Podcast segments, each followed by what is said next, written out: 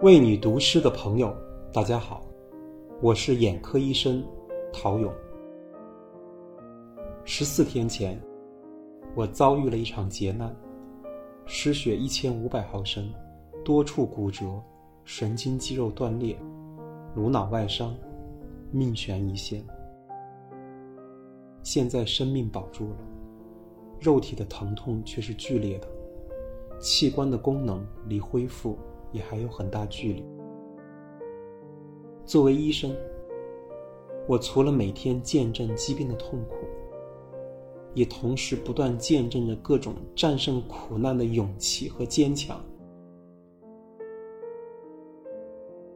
我们的世界充满了形形色色的苦难，病痛是其中一种，它构成了我们生活中重要的一部分。上天从来不吝惜雪上加霜，也从来未曾对深陷苦难的人们表现出一丝一毫的怜悯。面对突如其来的打击，有人选择逃避，有人选择放弃，有人绝望，有人崩溃，有人伤害自己，有人绑架全家的幸福。可是没有苦难。便没有诗歌。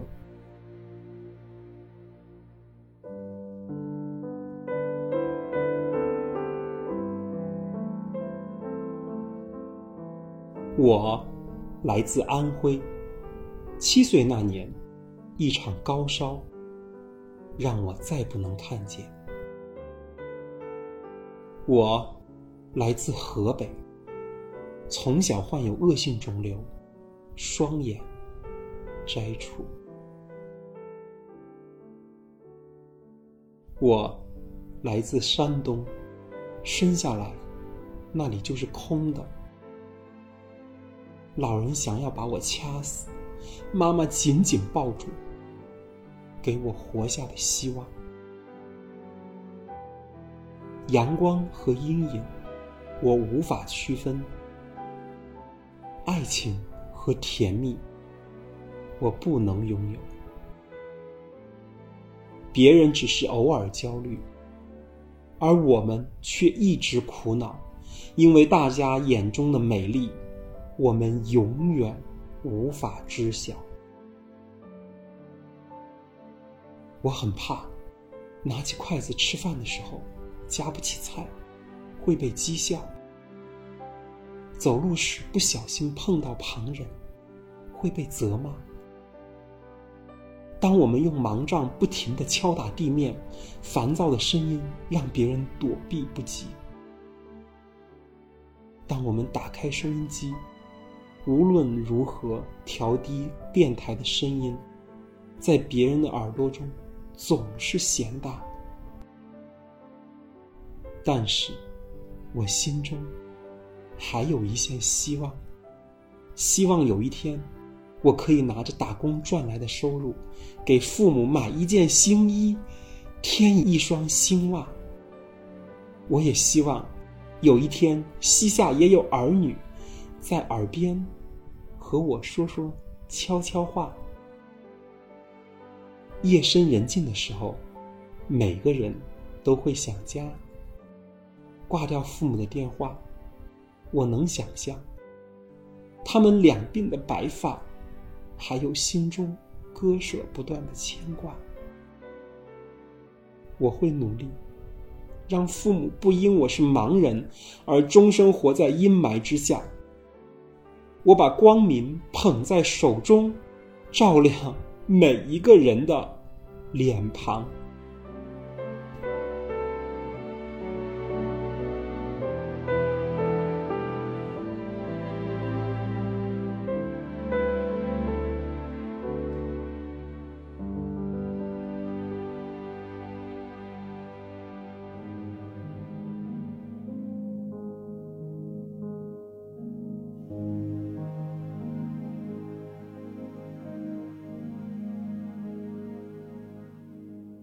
我知道，现在外面肺炎的疫情很严峻。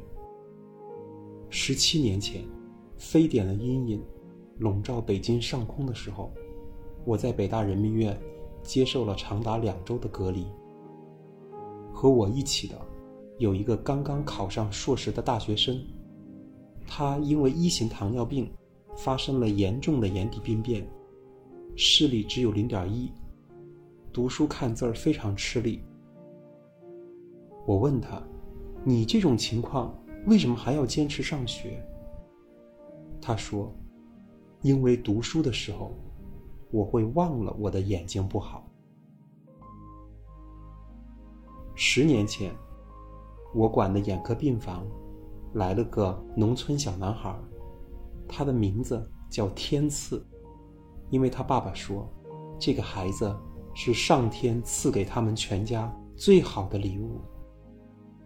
可是，小男孩双眼发生了恶性肿瘤，晚期，而家里一贫如洗，妈妈离开了他，但爸爸没有。于是，白天在我们医院接受化疗，晚上，他们父子俩在北京西站卖报纸。有一天，我听到同病房的小孩问他：“你家在哪儿？”他晃着头发掉了的大脑袋说：“我没有家，我爸在哪，哪儿就是我的家。”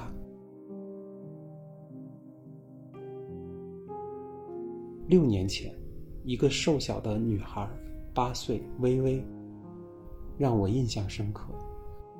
她很幸运，因为骨髓移植很成功，治好了白血病，保住了生命。但他也很不幸，因为身体免疫力差，得了病毒性眼病，双目失明。最好的治疗方法，就是向眼球内注射药物，每周一次，连续六次。可是因为年龄小，需要全麻，每次要增加一千块钱费用。小女孩拽着我，特别焦急地说：“我不用全麻，骨髓穿刺的时候我已经经历过很多次，我可以的。”我问她妈妈：“是什么让微微这么勇敢？”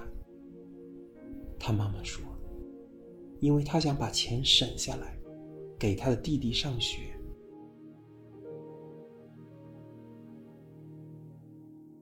这些年，我看到农民工朋友眼外伤的时候，和他一起来的工友纷纷从口袋里掏出皱巴巴的零钱，为他凑医药费。我也看到八十岁白发苍苍的老母亲，一步一步的推着他五十岁因为强制性脊柱炎。而无法正常行走的儿子，坐在轮椅上看病，日复一日的坚持。我还看到，因为视力恢复，参加全国白血病儿童绘画比赛的微微，得了第一名。作为医生，我除了每天见证疾病的痛苦。也同时不断见证着各种战胜苦难的勇气和坚强。我尊重那些因为家境贫寒、一贫如洗，还仍然坚持劳动、不放弃治疗的人。我尊重那些即使明知自己身患绝症，却仍然怀揣梦想、不断的进取奋斗的人。我尊重那些被孤立。被误解、被伤害、遍体鳞伤，但人心无恨意、笑对人生的人。我也尊重那些用幽默填充身体的残缺，用热情点燃生命之火的人。